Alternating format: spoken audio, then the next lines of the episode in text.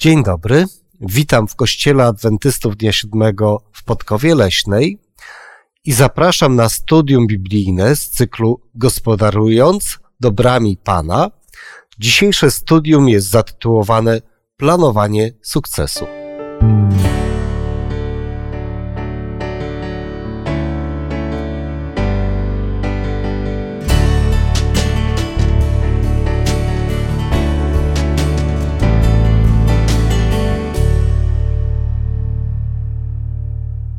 Dzisiejsze studium mam przyjemność prowadzić w towarzystwie trzech kobiet sukcesu. Anny, Edyty i Małgorzaty. A ja mam na imię Remigiusz. Rozpoczynając dzisiejsze studium, będziemy chcieli prosić Boga o Jego mądrość i prowadzenie. Ojcze nasz, który mieszkasz w niebie, wszechmogący Boże, przychodzimy przed Twój majestat, bo chcemy Ci dziękować, Panie, za Twoje słowo, za Pismo Święte, za to, że jest pochodnią dla naszych nóg, za to, że dzięki lekturze Twojego słowa potrafimy, Panie Boże, żyć lepiej. Potrafimy, Panie Boże, korzystać z Twoich, z Twoich rad. Prosimy Cię o to, żebyś nas prowadził, żebyś nam dał mądre myśli w czasie tego studium i żebyśmy my Ciebie uwielbili przez to studium i proszę też o naszych słuchaczy, żeby też korzystali z y, tego nagrania w sposób aktywny. W imieniu Pana Jezusa. Amen. Amen. Amen. Tak jak wspomniałem mm, we wstępie, będziemy dzisiaj mówili o planowaniu sukcesu. Sukces to chyba jest jedno z haseł najczęściej wybieranych e, w Google'ach. To jest chyba temat, e, jeden z najczęściej częściej pojawiających się na filmach, e, chociażby na kanale YouTube. No ale spróbujmy sobie zdefiniować, czym jest dla Was prawdziwy sukces. Ewentualnie możecie przytoczyć jakiś Wasz sukces, który uważacie za prawdziwy sukces, może najważniejszy w waszym życiu? To ja może zacznę od y, definicji sukcesu, jaki sobie wyszukałam, mhm. jak jest ten sukces definiowany, bo też miałam pewien dylemat i znalazłam dwie takie proste definicje. Jedna definicja to jest zdobycie sławy, majątku lub wysokiej pozycji. Mhm. Ale druga, pomyślny wynik jakiegoś przedsięwzięcia, osiągnięcie zamierzonego celu. I powiem szczerze, że ja się zdecydowanie bardziej identyfikuję z tą drugą definicją. Mhm. I tak naprawdę dla mnie sukcesem y, jest właśnie osiągnięcie celu.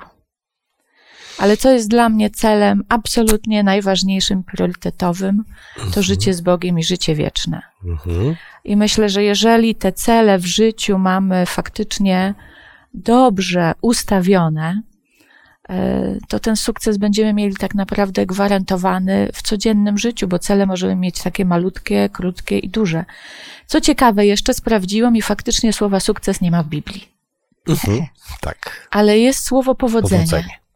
I mhm. to powodzenie w kontekście, w jakim się znajduje, przeważnie jest połączone z błogosławieństwami Bożymi. Ja myślę, że y, sukces y, to też jest spełnianie marzeń. E, I w moim życiu to się bardzo zmieniało. E, kiedy wiodłam życie takie bardziej skupione na takiej codzienności ziemskiej, nie, czy żyłam nie, nie do końca biblijnie, to wtedy inaczej widziałam sukces. E, a od kiedy um, czytam Biblię, od kiedy jestem blisko Boga, inaczej zupełnie przeżywam e, te sukcesy, można powiedzieć, w wymiarze ziemskim e, i inaczej e, sobie w ogóle definiuję sukces. Widzę sukces dla mnie jest wówczas, gdy widzę w tym również jakieś dzieło Boże. Czyli gdy, gdy moje życie się splata z tym, gdzie chciałby mnie widzieć Bóg. Pięknie. Ja w swoim życiu założyłam, będąc młodą osobą, że chcę pomagać ludziom. I mhm. całe życie traktowałam to jako rzecz najważniejszą. I jeśli mi się udawało, to to traktowałam jako sukces. Szczęśliwie nigdy nie miałam żadnego problemu z myśleniem o finansach, o pieniądzach. To nigdy nie było dla mnie czymś istotnym. E, I dziękuję Bogu za to. Ja może jeszcze dodam, że faktycznie tutaj podobnie jak Edyta, przez wiele lat pracowałam w korporacjach i te miano sukcesu to był tak naprawdę pięcie się po szczeblach kariery. Mhm. I gdzieś tam pięłam się od początku, y, zaszłam dosyć wysoko y, i na szczęście wtedy też y, odnalazł mnie Bóg z powrotem, po wielu latach odejścia od Niego. I w tym, w tym kontekście naprawdę jestem pewna, że mnie uratował. Nie wiem, czy znacie taką przypowieść, że bardzo wiele osób wspina się po drabinie do wysokiego budynku, nie zdając sobie sprawy, że drabina oparta jest o zły budynek. I to jest dokładnie, jeżeli zdefiniujemy sobie źle sukces, tak, jak ja sobie przez jakiś czas definiowałam, y, zajęcie pewnego stanowiska, Mhm. osiągnięcie pewnej rangi w firmie, zarabianie pewnej ilości pieniędzy, to wtedy naprawdę można się pogubić. Bóg ten sukces zupełnie inaczej definiuje i na pewno będziemy przez najbliższy czas o tym rozmawiać. Mhm. Dziękuję bardzo. To jest bardzo ważne, żeby mieć i dobrą definicję sukcesu, ale dobrze określić cel, który chce się osiągnąć. Żeby osiągnięcie tego celu nie spowodowało jakiegoś rozczarowania, jakiegoś y, poczucia niedosytu, tak żeby ten sukces był jednocześnie prawdziwym spełnieniem. Będziemy za chwilkę rozmawiali o drodze do tego sukcesu, o drogach, które wyznacza nam Pismo Święte, bądź pewnymi zasadami, bądź przykładami. Pierwszym przykładem mm, osobowym jest historia Jakuba. Jakub był patriarchą, był synem Izaaka i bratem Ezawa. Pewnym momencie Jakub, chcąc osiągnąć sukces, popełnił kardynalny błąd. Dążył do tego sukcesu oszustwem. Musiał opuścić dom rodzinny e, przed złością, zemstą jego brata. I cała historia późniejsza jest taką drogą do sukcesu, który osiągał Jakub wbrew pewnym przeciwnościom. Prześledźmy króciutko historię i pewne postanowienie Jakuba, które doprowadziły go do sukcesu. W Księdze Rodzaju, 28 rozdziale od 22, 20 do 22 wiersza. Mamy pierwszą wzmiankę o drodze do sukcesu Jakuba. Pierwszą tajemnicę jego sukcesu. Czytam z ewangeliczn- przekładu Ewangelicznego Instytutu Biblijnego. Potem złożył tam Jakub ślub tej treści. Jeśli Bóg będzie ze mną i będzie strzegł mnie w mej drodze, jeśli da mi chleb na pokarm i szatę na odzienie, i jeśli powrócę w pokoju do domu mego ojca, to Pan będzie moim Bogiem, a ten kamień, który uczyniłem pomnikiem, będzie domem Bożym, ponadto ze wszystkiego, co mi dasz, na pewno złożę ci dziesięcinę. A teraz y, 29 rozdział, 15, 18 i 20 wiersz. Potem rzekł Laban do Jakuba: Czy masz dlatego służyć mi za darmo, że jesteś krewnym moim? Powiedz mi, jaka ma być zapłata twoja? To też Jakub pokochał Rachelę, więc rzekł: Będę ci służył siedem lat za Rachelę, twoją młodszą córkę. Służył więc Jakub za Rachelę siedem lat, a wydały mu się one jak kilka dni, tak bowiem bardzo ją kochał. Hmm, To spróbujmy sobie podsumować, jakie były decyzje Jakuba prowadzące go do sukcesu. Przede wszystkim Jakub, e, będąc w Betel, złożył swój los w ręce Boga. To była podstawowa i najważniejsza decyzja, jaką podjął. I e, o tym świadczy też i 22 werset, który mówi, że nie tylko podporządkował się Bogu, ale też uznał Boga za właściciela wszystkiego i o, Mhm. ocenił, określił, że będzie Bogu od, ze wszystkiego, co mu da, od, oddawał dziesięcinę. To jest fundament, prawda? Zaufanie Bogu, Tak. wejście w e, pewne przymierze z Bogiem, no i, i jakby ułożenie swojego życia na takiej duchowej podstawie. Co było dalej? E, Jego decyzjami, które prowadziły go do sukcesu. Myślę, że przede wszystkim pracowitość e, Mhm. i konsekwencja. E, W, każdym, w każdej sprawie również lojalność wobec Labana. E, Mhm. Dokładnie wykonywał to, na co się umówił. E, Był w tym ogromnie rzetelny, e, ogromnie konsekwentny e, i w ciągłej relacji z Bogiem. Czyli kierował się zasadami, ale również pozostawał w relacji z Bogiem. Mhm, dziękuję bardzo. No to podsumujmy sobie i spróbujmy znaleźć aplikację do naszego życia, bo to jest głównym celem studium Biblii. Znalezienie praktycznych aplikacji w naszym życiu tych historii biblijnych. Czego możemy się nauczyć? Co możemy praktykować? To ja mam pewien dylemat tutaj, Mhm, bo my bardzo idealizujemy ten obraz Jakuba. tak. Ja bym chciała podkreślić jeszcze, że to jest jedna taka, y, jedna, jedna taka podchwytliwa rzecz w jego życiu, y, która bardzo ważna jest w osiąganiu sukcesu, dlatego że Jakub był, powiedzielibyśmy teraz, z góry skazany na sukces. Dlatego, że Bóg przepowiedział, że to on będzie rządził nad starszym bratem. Więc tak naprawdę był naszykowany, on był wychowywany. Teraz byśmy powiedzieli, jeżeli mamy kilkoro dzieci i jednego wychowujemy na to, żeby był dyrektorem naszej firmy, którą mamy. Mhm. I on jest z góry skazany na sukces. Tylko, że Jakub na początku wziął się za to niezbyt dobrze. No niestety też z pomocą swojej mamy. Czyli y, łapał się tych środków, które nie były bożymi środkami, chociażby przez oszustwo. I Bóg musiał, dał, musiał mu jakby dać pewne doświadczenia w życiu, żeby go nauczyć, że nie tylko cel jest ważny, ale również i środki, jakimi dochodzimy do tego celu. Jest takie, moim zdaniem, bardzo, bardzo krzywdzące powiedzenie: cel uświęca środki. Biblia wcale tak, nie jest. uczy. Środki powinny być tak samo święte jak cel. I tutaj akurat Jakub faktycznie po już jakichś tam doświadczeniach, on decyduje się odmienić swoje życie. Ufa Bogu, okazuje mu wierność, no chociażby przez dziesięcinę. To jest praktyczna religijność. To nie są tylko słowa Boże. Ja ci będę wierny. Tutaj on jakby za, y, podpisuje przymierze, ale zobaczcie, ono jest warunkowe. Jeżeli będziesz mi błogosławił, to ja będę ci wierny. Z jednej strony można by się wydawać, no to jak?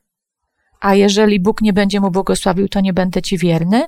Ale to jest dwustronne przymierze, które Jakub, ja myślę, że pięknie rozumie relacje z Bogiem. I nawet jeżeli przyjdą kolejne doświadczenia, to Jakub i tak będzie wierny, bo on już teraz poznał i zrozumiał Boga. Ale były pewne doświadczenia i potem jest zaufanie, wierność, pracowitość.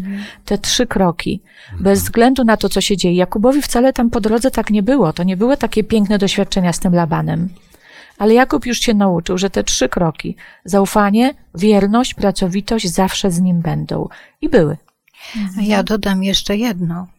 Y, To zaufanie do Boga owocowało tym, że on słuchał głosu Boga i reagował na nie w zależności od sytuacji, w jakich się znajdował. To jest wskazówka dla nas w tej chwili, w dzisiaj. My musimy słuchać głosu Boga, być prowadzeni przez Ducha Świętego i wtedy dopiero możemy stąpać po twardym gruncie. Nawet jak pozornie okoliczności nie sprzyjają. Tak. I możemy Tak. nie rozumieć, Boże, ale obiecałeś mi błogosławieństwo, a tu jest pod górkę. Dlaczego? Nie, ufam Ci, wiem, że będzie dobrze, idę za Twoim głosem. Ja myślę, że również e, ważne jest to, że Jakub zawsze postępował w porządku wobec Labana, nawet jak on nie był wobec niego w porządku. I że to też jest taka lekcja, że jeżeli wykonujemy jakąś pracę, to powinniśmy wykonywać ją najlepiej jak możemy, bo tak jest w porządku wobec Boga. A ludzie oczywiście mogą zachować się różnie. Świetnie. E, Tak na marginesie, historia Jakuba ma pewne analogie do historii Mojżesza. Też wybór, prawda, popełnienie błędu, wyciągnięcie wniosków e, z popełnionego błędu i służba Bogu. E, Też wydaje mi się, że możemy mm, z różnych stron patrzeć na to, na ten układ Jakub, Labo, Pan Bóg, ponieważ ja odczytuję to tak. Panie Boże, jeżeli będziesz mi błogosławił, to będę miał z czego oddać dziesięcinę. I wtedy ją oddam, prawda? Druga rzecz to jest jego determinacja. Zakochał się w Racheli, no, Laban postawił mu trudne warunki. Siedem lat.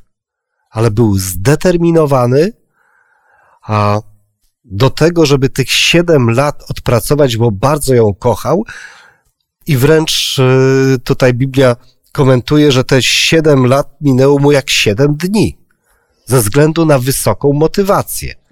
Czyli zaufanie Bogu, a pracowitość, lojalność, determinacja i dążenie do celu wbrew czasem też przeszkodom. To są te lekcje, które możemy wyciągnąć z historii Jakuba. Myślę, że jeszcze jedną lekcję. Dlatego, że Jakub nie udał się gdzieś w przypadkowy teren. Nie uciekał na oślep. Mógł udać się w różne strony, ale udał się do swoich krewnych, z którymi nie tylko fizyczna, ale i duchowa e, więź istniała. W drugim liście do Koryntian, szóstym rozdziale, apostoł Paweł e, daje pewną przestrogę przed dążeniem do sukcesu za wszelką cenę. Drugi list do Koryntian, szósty rozdział, czternasty i piętnasty wiersz. Nie chodźcie w obcym jarzmie z niewiernymi, bo co ma wspólnego sprawiedliwość z niesprawiedliwością, albo jakaż społeczność między światłością a ciemnością? Jaką wskazówkę możemy mieć w dążeniu do sukcesu e, z tych słów apostoła Pawła?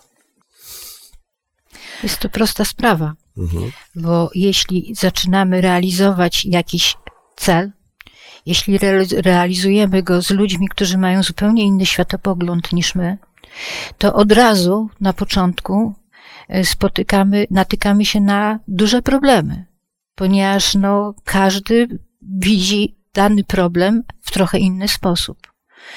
E, My, e, chrześcijanie, e, mamy swój ustalony światopogląd i dobrze, jeśli podejmujemy się realizacji różnych działań, a już związek małżeński jest czymś takim na całe życie, no to powinniśmy wiązać się z ludźmi, którzy, którzy też hołdują temu samemu światopoglądowi.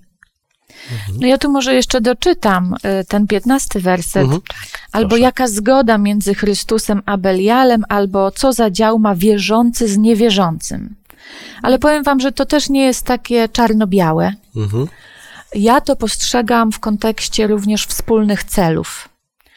E, No w związku z tym, że no, nikt z nas chyba nie żyje w takim hermetycznym świecie tylko wśród osób wierzących i nikt z nas chyba, albo większość z nas nie ma tego, e, ja nie wiem, trudno nazwać to przywilejem, ale tej okazji, żeby wszystkie projekty realizować tylko z osobami wierzącymi.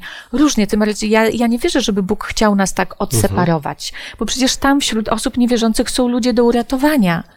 I czasami poznajemy te osoby i możemy im głosić Ewangelię tylko pracując z nimi i robiąc wspólne projekty.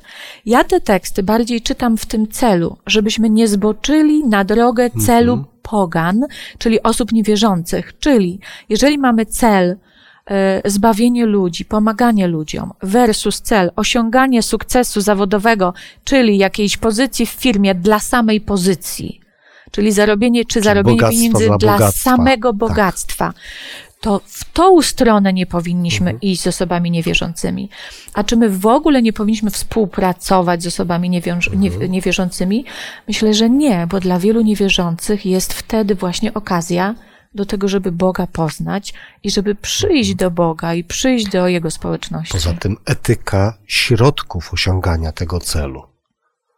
A więc prawdomówność, uczciwość materialna. No tutaj to powinno być jasno określone i jeżeli są jakieś wątpliwości co do tej wspólnej drogi, to właśnie Biblia mówi lepiej nie wchodzić w takie układy. Mówiliśmy o pracy jako środku e, do osiągnięcia sukcesu. To popatrzmy, przyjrzyjmy się tego, temu bliżej. Jaki jest etos pracy w Biblii? No, zacznijmy od samego początku. Oczywiście, czytając Biblię, zadajemy sobie wiele pytań. I już sam początek. Bóg stworzył Adama, umieścił go w raju i powiedział o tym, że umieścił go w raju po to, żeby uprawiał ten ogród i strzegł. No pytanie dla mnie dosyć oczywiste. Przecież to było idealne miejsce. Niczego Adamowi nie brakowało. Miał żywność na wyciągnięcie ręki. O ubrania nie musiał się martwić. No to po co Bóg dał mu przykazanie uprawiania i strzeżenia tego ogrodu, czyli przykazanie pracy? Bez zajęcia człowiek się nie może rozwijać. No jak to? No taka, taka piękna przyroda do podziwu, no Podziwiać można, ale jeśli nie ma się wpływu na otoczenie, to ten rozwój nie jest pełen, bo jak idziesz do galerii i oglądasz obrazy, no to masz dużo takich pozytywnych, emocjonalnych doznań, ale, ale to podziwiasz czyjeś dzieło. A jak coś wykonujesz własnymi rękami, to masz satysfakcję z tego, co zrobiłeś i jesteś w stanie podziwiać swoje dzieło i jesteś w stanie się rozwijać, zobaczyć, o, to i nie jest takie, jakbym chciał, trzeba to poprawić, trzeba to zmienić. I to powoduje bardzo intensywny rozwój człowieka. Ja myślę, że zostaliśmy stworzeni na podobieństwo Boga, a Bóg jest twórcą, Bóg tworzy. I my też mamy taką potrzebę tworzenia małych i wielkich rzeczy, mhm. takich, do których zostaliśmy, mamy predyspozycje, do których y, Bóg dał nam dary. E, I wtedy, gdy możemy two- tworzyć, jakoś e, w jakimś sensie uczestniczyć w tym, co się dzieje wokół nas, stajemy się też, czujemy się potrzebni i realizujemy się w tej takiej właśnie misji, która jest związana z byciem podobnym jakoś do Boga. Powiem wam, że tak na pozornie to y, można powiedzieć, ja nie rozumiem. Dlaczego? No bo przecież jak byłam mocno zmęczona, pracowałam, to raj na ziemi, to mi się kojarzyło plaża, nie wiem, Dominikana, Meksyk, Wietnam, leżenie na plaży i nic nie robienie. I to mi się kojarzy z rajem na ziemi. Miałam okazję być na takich wakacjach i powiem wam, dwa, trzy tygodnie i tak naprawdę gdzieś człowiek zaczyna coś już szukać, coś by zrobił. No ile można leżeć na plaży? Zwiedzanie, no Znam nawet takich, jeżeli się... po trzech dniach się tak czują. Dokładnie. No ja trochę dłużej, ja trochę Ale to dłużej. jest pracoholizm. Tak samo można zwiedzać, ale znowu, ile czasu? E, Jak długo to może trwać? Powiem Wam przykład. Moja koleżanka miała okazję kiedyś korzyst- e, rozmawiać z młodym milionerem, a tak naprawdę synem milionera. I on jej powiedział znamienną rzecz. Słuchaj, mnie nic nie cieszy, bo ja wszystko mam. Mhm. I ja się o nic nie muszę starać. Tak. I, to, I te słowa mnie nic nie cieszy, pokazują, że ten Boży plan dla człowieka, praca, jest planem najlepszym. Bo Bóg wszystko, co tworzy, co planuje, tworzy jako najlepsze. I widocznie człowiek, żeby był faktycznie szczęśliwy, to to, co ty, Aniu, też powiedziałaś, my potrzebujemy tej pracy, żeby się rozwijać, żeby widzieć efekty tej pracy, żeby się cieszyć tym, co tworzymy. To, co Edytka też powiedziała. Odpoczynkiem możemy się cieszyć, jak się napracujemy.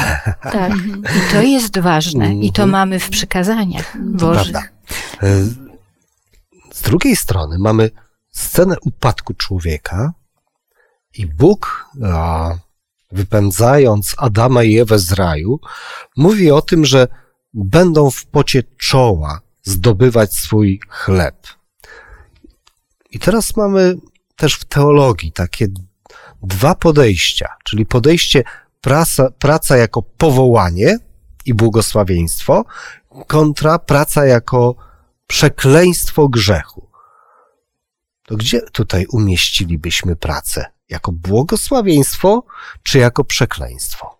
Praca jest wielkim błogosławieństwem, dlatego że Pan Bóg wiedział, że człowiek, jak już ma grzeszną naturę, to potrzebuje intensywniejszej pracy, intensywniejszego rozwoju i intensywniejszego polegania na Bogu, bo jeśli chcemy Mhm. osiągnąć sukces, to uczymy się w życiu, że bez Boga sukcesu nie osiągniemy. I ta praca w pocie czoła, zdobywanie chleba w pocie czoła, to jest właśnie to uczenie się chodzenia z Bogiem. Na nowo chodzenia z Bogiem. Dobrze. Kiedy rozmawiamy o tej biblijnym etosie pracy, statusie pracy, myślę, że nie możemy zapomnieć także o czwartym przykazaniu. Znaczy Ja- ja mogę, przepraszam, jeszcze do poprzedniego pytania, bo Mhm. znowu ja mam wrażenie, że trochę idealizujemy. Mhm. Ja przynajmniej w swoim życiu miałam takie okresy, że uważałam, że moja praca jest dla mnie przekleństwem. Nie znosiłam swojej pracy. Ja Boga wręcz prosiłam, żeby pomógł mi tą pracę zmienić, bo ja już tu nie mogę Mhm. wytrzymać. I myślę, że i tak sobie y, studiując nawet ten temat, pomyślałam, że praca może stać się przekleństwem, jeżeli żyjemy bez Boga. Praca może stać się są- przekleństwem, jeśli pracujemy za dużo. I właśnie bez Boga też. Tak. No, Bo jeżeli e, w każdej nawet pięknej pracy, w misji, Mhm. nawet, nie wiem, pastor, czy, e, nie wiem, e, kierownik jakiejś instytucji charytatywnej, Mhm. też może sprawić, jeżeli nie będzie szedł za radą Boga, że ta praca stanie się przekleństwem, bo są właśnie chociażby zagrożenia przepracowania. Tak. Ale o co mi chodzi, że tak czy inaczej, ja to postrzegam, że Bóg dał nam pracę, nawet nie to, że pracę, ale doświadczenia. To jest dokładnie to, co z Labanem omawialiśmy. Laban w pewnym swoim, w pewnym momencie życia potrzebował doświadczeń, żeby poznać, jak bardzo jest zależny od Boga i jak bardzo Boga potrzebuje. I myślę, że właśnie dlatego ta praca została w ten sposób określona po wystąpieniu grzechu. Dobrze, planowałem tu na dalszy ciąg dyskusji, ale już same wywołałyście temat. To porozmawiajmy o tych niekorzystnych okolicznościach towarzyszących pracy, które mogą spowodować, że ona stanie się przekleństwem, no i być może sposobów, sposobach radzenia sobie z tym.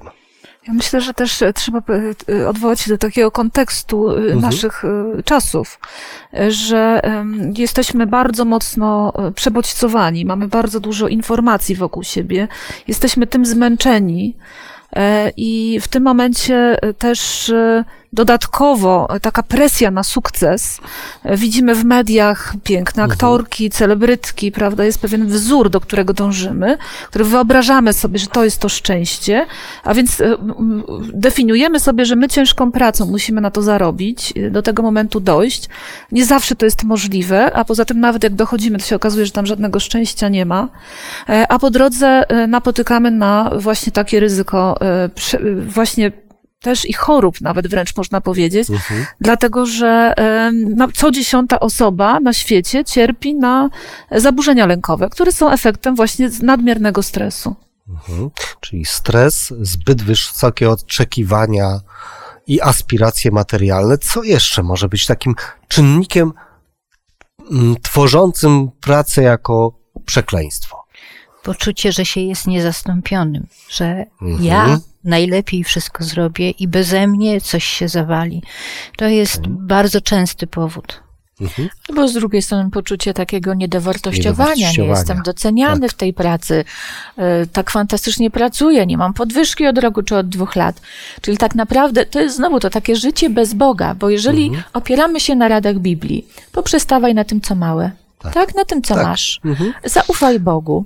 Ja cię prowadzę. Jeżeli jesteś tutaj, a jesteś ze mną, to znaczy, że tu powinieneś być.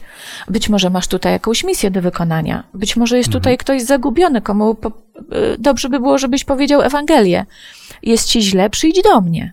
Ja mam dla ciebie rozwiązanie. Więc ten brak zaufania do Boga, takiego praktycznego zaufania, nie tylko teoretycznego, przychodzimy e, co sobotę do kościoła, Boże, ufam ci. A potem idę w poniedziałek do pracy i się złoszczę, bo mnie szef znowu nęka.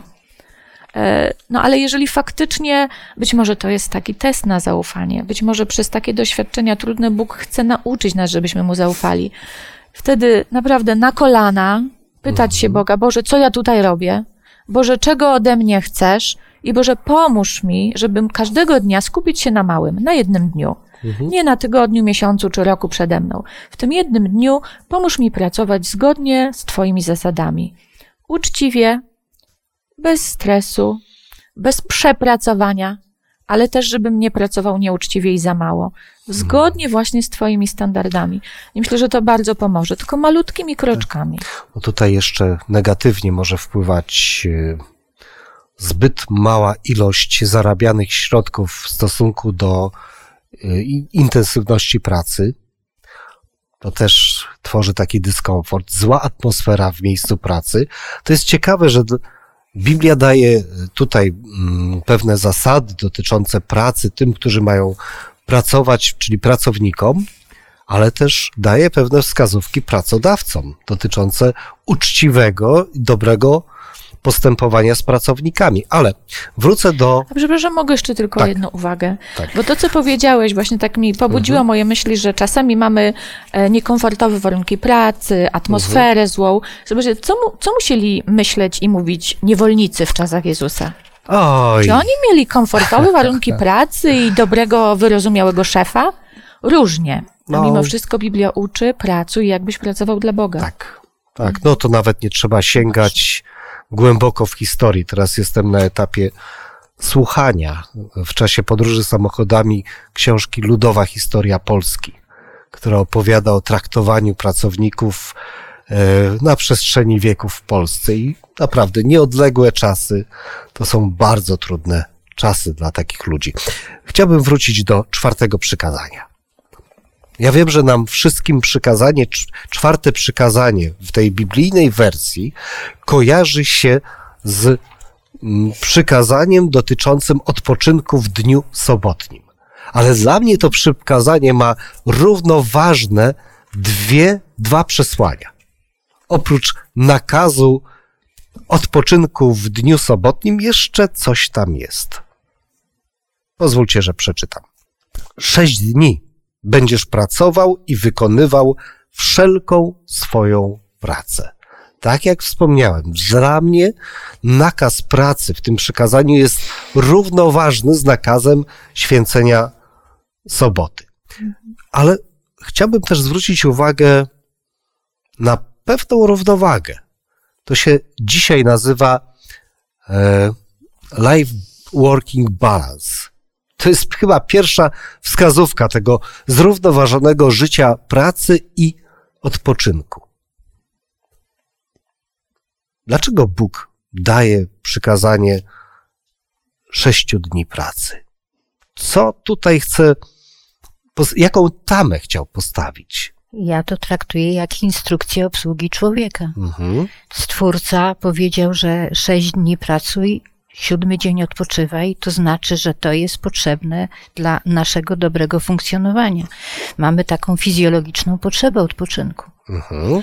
Ja mogę się podzielić osobistym doświadczeniem. E, Gdy jeszcze nie byłam e, tutaj w kościele Adwentystów Dnia Siódmego i, i nie święciłam soboty, e, jako, że miałam taką skłonność do pracoholizmu i pracowałam bardzo dużo, pracowałam również w soboty. Miałam swoją działalność gospodarczą, pracowałam ciągle. E, I mogę powiedzieć, że to bardzo źle wpłynęło nie tylko na moje zdrowie fizyczne, ale również na psychiczne. E, I od momentu, gdy zaczęłam święcić e, szabat, jeszcze zanim w ogóle pojawiłam się w kościele i stałam się cz- członkiem kościoła, święciłam szabat dlatego, że miałam przekonanie, że, że tak powinno być. Bo czytałam Biblię i nabrałam już takiego osobistego przekonania i właśnie zaczęłam odpoczywać od zmierzchu w piątek do zmierzchu w sobotę i to było dla mnie niesamowite błogosławieństwo. Bo naprawdę wtedy nie tylko przestawałam pracować faktycznie, ale również wyłączałam myślenie o pracy, przestawiałam się na myślenie o Bogu, na, na relacje z Nim i to, mnie- to mnie bardzo uspokoiło.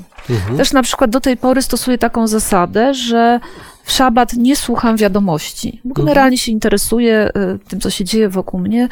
Ym, Bardzo lubię y, i serwisy informacyjne, i programy publicystyczne, tego wszystkiego słucham. Natomiast w okresie y, szabatu wyłączam telewizję i nie słucham tego typu rzeczy, ponieważ to mi również zapewnia taki odpoczynek psychiczny i na y, otwarcie się na relacje z Bogiem. I dla mnie to było błogosławieństwem jestem przekonana, że dla każdego z nas, Dlatego Bóg w- dał nam ten dzień odpoczynku, nie dlatego, że On potrzebował, bo też jest powiedziane e, w Słowie Bożym, że Bóg odpoczął. Bóg nie potrzebował odpoczynku. Bóg dał nam przykład, nam, ludziom, bo wiedział, że my potrzebujemy tego odpoczynku. To ja dodam do tego też swoje doświadczenia, że długo jak pracowałam w korporacjach, ja szabat święciłam już od ładnych paru lat Ja zawsze przychodziłam do weekendu, y, po weekendzie do pracy uśmiechnięta, wypoczęta i zawsze uważałam, że, zawsze też mówiłam, że ja wracam do pracy w poniedziałek jak po wakacjach. Bo ja miałam cały dzień, cały szabat na odpoczynek i w ogóle nie myślenie o pracy. I to daje tyle energii do kolejnego tygodnia pracy w porównaniu z innymi osobami, które w ogóle nie trzymają się biblijnych zasad, które wpadają w pułapkę tego pracoholizmu, tak jak ty, tylko na przykład 7 dni w tygodniu. Ja przez parę lat miałam e, e, no, okazję w, pracować z osobami, które pracowały 7 dni w tygodniu. Od poniedziałku, no one od poniedziałku do niedzieli. Sobota, niedziela, tak samo komputer, maile, sprawy do załatwiania. Zawsze głowa zajęta. Ja myślę, że to jest ogromna też praca szatana, nasz przeciwnika Boga, który nas tak zajmuje, żebyśmy nie mieli czasu ani siły myśleć o Bogu. I myślę, że tu jest tutaj bardzo ważna zasada też, która powinna nas uczyć tej uczciwej pracy w sześć dni Tak jest. i uczciwego odpoczynku siódmego dnia. I wiecie, przykro mi czasami słyszeć, może się tak zdarzyć od czasu do czasu. Ja nie mówię, że nie i ni- absolutnie nikogo nie osądzam, ale jeżeli naszym nawykiem staje się spanie przez całą sobotę, bo jesteśmy tak zmęczeni po tygodniu pracy, że w sobotę nie mamy już czasu na nic, to nie jest, wierzę, że to nie jest ten ideał, który Bóg Tak dla nas przygotował. Mhm. To przykazanie mówi właśnie o tej równowadze. Z jednej strony to jest taka bariera dla pracocholików, masz wyhamować. Z drugiej strony to jest taka zachęta dla ludzi mających skłonności do pracowania mniej. Prawda? Chociaż dzisiaj e, coraz częściej słyszymy o czterodniowym tygodniu pracy, no ale to nie jest, praca nie równa się cała aktywność. I są różne aktywności. Nasza dyskusja tak się rozwinęła, że nasz czas powoli się kończy, a mamy jeszcze kilka obszarów tematycznych do dotknięcia, więc może przynajmniej w skrócie sobie mm, poruszymy je. Wiemy, że praca jest po to, żeby zaspokoić egzystencjalne potrzeby człowieka. Czy jeszcze Biblia daje jakąś motywację do pracy i zdobywania środków oprócz zaspokajania egzystencjalnych potrzeb człowieka? Ja myślę, że też e, jest to bardzo ważne, że możemy mieć swój udział w e, głoszeniu Słowa Bożego, Mhm. e, w takiej działalności misyjnej, Mhm. w funkcjonowaniu w ogóle Kościoła. Dzięki temu, że mamy środki, możemy oddawać dziesięciny, ale również inne dary. Możemy pomagać innym ludziom Mhm. i możemy tutaj też budować i rozwijać tę misję Kościoła. Mhm, dziękuję, to jest ważny cel. Biblia jeszcze mm, podpowiada bezpośrednio taki cel zarabiania pieniędzy, który może być dla wielu ludzi zaskakujący. Mówi o tym list do Efezjan, czwarty rozdział, 29 wiersz. Przepraszam, 20, 28. 28. Kto kradnie, niech kraść przestanie i raczej ciężko pracuje, aby miał z czego wspierać potrzebujących. No właśnie. To ja jeszcze chciałabym dodać drugi tekst, który mówi dokładnie to samo, ale też troszkę w inny sposób, z listu drugiego y, do Koryntian. A władny jest Bóg udzielić wam obficie wszelkiej łaski, abyście mając zawsze wszystkiego pod dostatkiem, mogli hojnie łożyć na wszelką dobrą sprawę. I myślę, że jedno łączy się z drugim. Praca może być dla nas ogromnym błogosławieństwem, bo dzielenie się i dawanie jest błogosławieństwem. I naprawdę identyfikuję się z, tym, z tymi słowami, że lepiej jest dawać niż brać. Ale zobacz, jak ktoś ma się do takich dosyć popularnych definicji sukcesu. Zarabia jak najwięcej, posiadaj jak najwięcej, zaspokajaj swoje potrzeby i zachcianki. A Biblia mówi, zarabiaj po to, aby dzielić się z potrzebującymi. To który wolicie wariant? No zdecydowanie ten drugi. I z doświadczenia też już. I myślę, że Mhm. każdy może się identyfikować z tym, że nic nie daje większej radości niż dzielenie się z potrzebującym, niż patrzenie na to, jak te środki, którymi Bóg nam błogosławi, mogą też ubłogosławić innych. Ja myślę, że dlatego też ludzie działają społecznie, bo mają taką e, naprawdę ogromną gratyfikację Mhm. w postaci takiej dobrej energii, która do nich wraca, wdzięczności innych ludzi, ale też sami się czują dzięki temu szczęśliwsi, bo też znów wrócę do tego podobieństwa do Boga, że mamy taki pierwiastek boski w sobie i mamy też e, wielką radość czynienia dobra. To jest inny rodzaj bogactwa po prostu. Myślę, że warto etosu pracy uczyć od początku nasze dzieci. Chociaż e, to pokolenie, pokolenie Z, ma całkowicie inny stosunek do pracy niż, niż nasze pokolenie, niż poprzednie pokolenia, ale jednak warto przekazywać im tę wartość pracy. Że praca nie jest tylko po to, żeby się dobrze bawić, ale żeby też się rozwijać. Mamy też w Biblii pewne podpowiedzi dotyczące etosu i znaczenia pracy e, i w wymiarze tym mm, horyzontalnym, czyli międzyludzkim i w stosunku do Boga. Y, Dwa teksty szybko przeczytamy. Pierwszy z Księgi Kocheleta, dziewiąty rozdział, dziesiąty wiersz, co jest dla mnie no, jedną z takich fundamentalnych wskazówek Biblii dotyczących etosu pracy właśnie. Na co natknie się Twoja ręka, abyś to zrobił, to zrób według swojej możności, bo w krainie umarłych, do której idziesz, nie ma ani działania, ani zamysłów, ani poznania, ani mądrości. Tak, to pierwsze zdanie. Na co natknie się Twoja ręka, abyś to zrobił, zrób według Twojej możności. Jak się to ma do naszej pracy i etyki naszej pracy? To jest trochę pułapka, bo dla pracocholików to Tak, jest tak. idealna podstawa, żeby robić wszystko, co stanie na drodze. No, Więc ważne jest to, i perfekcjonistów. I perfekcjonistów, tak. Więc naprawdę ważne jest to, żeby każdy projekt i każdą rzecz, za którą się bierzemy, też przedyskutować, skonsultować z Bogiem. Mhm. E, Bo szatan różne pułapki na nas, na nas nastawia. Albo lenistwa, oszustwa i tak dalej, albo y, dobrze, pracuje dużo, to dajmy mu tyle pracy, żeby go tak dociążyć, żeby faktycznie nie miał czasu na chociażby rozmowę z Bogiem. Mhm. Jeżeli się zatrzymamy, porozmawiamy, to Bóg nam pomoże wybrać to, co najważniejsze. I to, co dla nas też najlepsze. Ale z drugiej strony, no musimy być ostrożni z rezygnowania ze, z pewnych projektów. To jest taka druga pułapka. Jeżeli na przykład praktyczne podchodzi do nas ktoś i mówi i zaprasza do udziału w nagraniu lekcji szkoły sobotniej, to możesz odmówić, a możesz się zgodzić. I teraz pytanie, czy odmowa za każdym razem jest dobra? Mówię Mhm. jako przykład. I różne Bóg stawia projekty na naszej drodze. Ja sobie kiedyś powiedziałam, e, jeżeli Bóg przez jakiegoś człowieka o coś mnie poprosi, czy zaprosi do jakiegoś projektu, to przeważnie, ja nie mówię, że zawsze, bo różne są okoliczności, ale będę się starała zgodzić. I powiem Wam, że z osobistego doświadczenia ja postrzegam to dla mnie jako ogromne błogosławieństwo. Nawet jeżeli się czegoś bałam, bo myślałam, że sobie nie dam rady i tak dalej, yy, powiedziałam tak. Ale bywały też projekty, które już powiedziałam nie, bo już wiedziałam, że mam za dużo. Także do tego tekstu jest piękna rada, żeby nie odmawiać, Mhm. ale też, żeby nie brać za dużo. Więc ta równowaga, której Bóg To nas prawda. uczy w całej Biblii, jest tutaj też bardzo ważna. Ja też rozumiem i to jest takie moje motto życiowe, że cokolwiek mam robić, a robiłem w życiu przeróżne rzeczy, to mam zrobić to tak najlepiej, jak potrafię.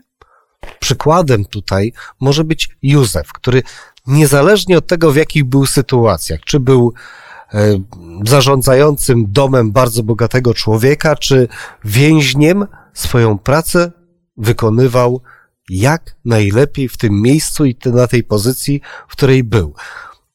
To jest właśnie ta biblijna etyka pracy.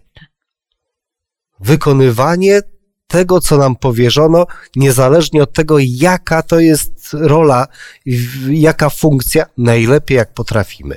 Ale przeczytam wam jeszcze. Jeszcze dodam do Proszę tego, bardzo. Remku, że to, żeby dla osób, żeby się nie zniechęcały i nie bały się angażowania w coś, czego uważają, że Mhm. sobie nie poradzą albo nie zrobią idealnie. Tak. Tutaj to, co powiedziałeś, słowa klucz, najlepiej jak potrafię. Jak potrafię. Tak. Resztę zaufać Bogu. Mhm. Bóg nas umocni, Bóg, Bóg rozwinie w nas te zdolności i umiejętności, których może w tym momencie nie mamy, Dokładnie. ale rozwija nam w pracy. I podejmowanie wyzwań też mm, powoduje nabranie nowych umiejętności. Przeczytam wam jeszcze jedne słowa. Słowa z pierwszego listu do Koryntian 10 rozdziału 31 wiersza. A więc, czy jecie, czy pijecie, czy cokolwiek czynicie, wszystko czyńcie na chwałę Bożą. I tu wam zadam pytanie, no, jak mają się te słowa do naszego etosu pracy? Jaki mają związek? Wszystko na chwałę Bożą, to ja też to widzę w ten sposób, żebyśmy dawali przykład. Mhm. E, że jeżeli e, nawet otoczenie e, osób na- też niewierzących, które, które na nas patrzy, żeby też mogli, mogły te osoby wyciągać takie wnioski, że naprawdę rzeczywiście ta osoba, dla której ważny jest biblijny etos pracy, rzeczywiście się do tego stosuje, nie tylko o tym mówi. I sądzę, że to również zobowiązuje jakoś nas, żeby poprzez swój przykład em, dawać taki wyraz tego, o czym jest mowa w Biblii. Mi się tutaj kojarzą te słowa z Biblii, które mówią o tym, że ludzie patrząc na nas powinni wielbić Boga, który jest w niebie. To jest dokładnie to, czyli jeżeli pracujemy, to powinniśmy pracować uczciwie, rzetelnie, z poszanowaniem drugiego człowieka, czyli nawet wracając do tego niewdzięcznego czy złego szefa, my mamy go szanować, Mhm. bez względu na to, jaki jest. Czyli po prostu żyć wszędzie, w każdym aspekcie naszego życia, nie tylko w kościele być w cudzysłowie świętym, ale w każdej minucie naszego życia i w każdym miejscu, gdzie Bóg nas stawia. to jest ciekawe spojrzenie i takie uczące mnie. A ponieważ gdy zawsze czytałem ten tekst w kontekście pracy, w połączeniu też e, z radami, które apostoł Paweł dawał niewolnikom, że jeżeli pracujecie, służcie waszym panom jak panu. Prawda? A to właśnie to czynienie wszystkiego na chwałę Bożą, w tym pracy, odczytywałem to, że to Bóg jest moim pracodawcą. I wykonując jakąkolwiek pracę, wykonuję tę pracę dla Niego, nie dla mojego przełożonego, ale wykonuję to dla Niego i ostatecznym rozrachunkiem będzie Boży osąd. No i to powinno być taką motywacją do tego, żeby wszystko, co robimy, robić jak najlepiej.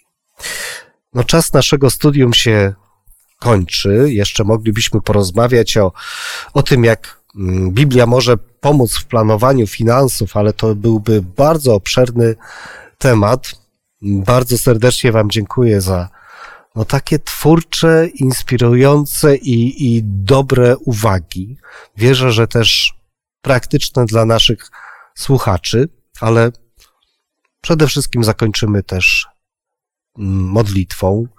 Chciałbym też zaprosić na studium w kolejnym tygodniu, które będzie mm, poświęcone sposobom unikania chciwości.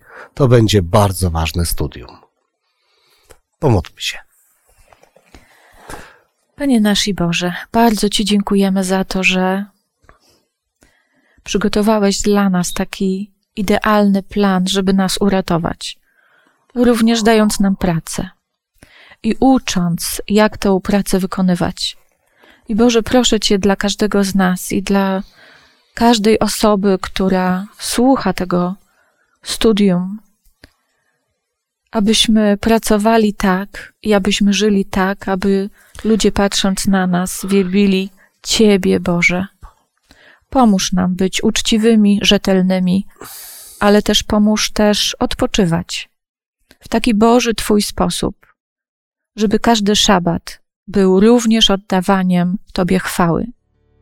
I dziękujemy Ci, Boże, za te wszystkie rady, błogosławieństwa i za Twoją miłość. W imieniu Jezusa Chrystusa. Amen. Amen. Amen.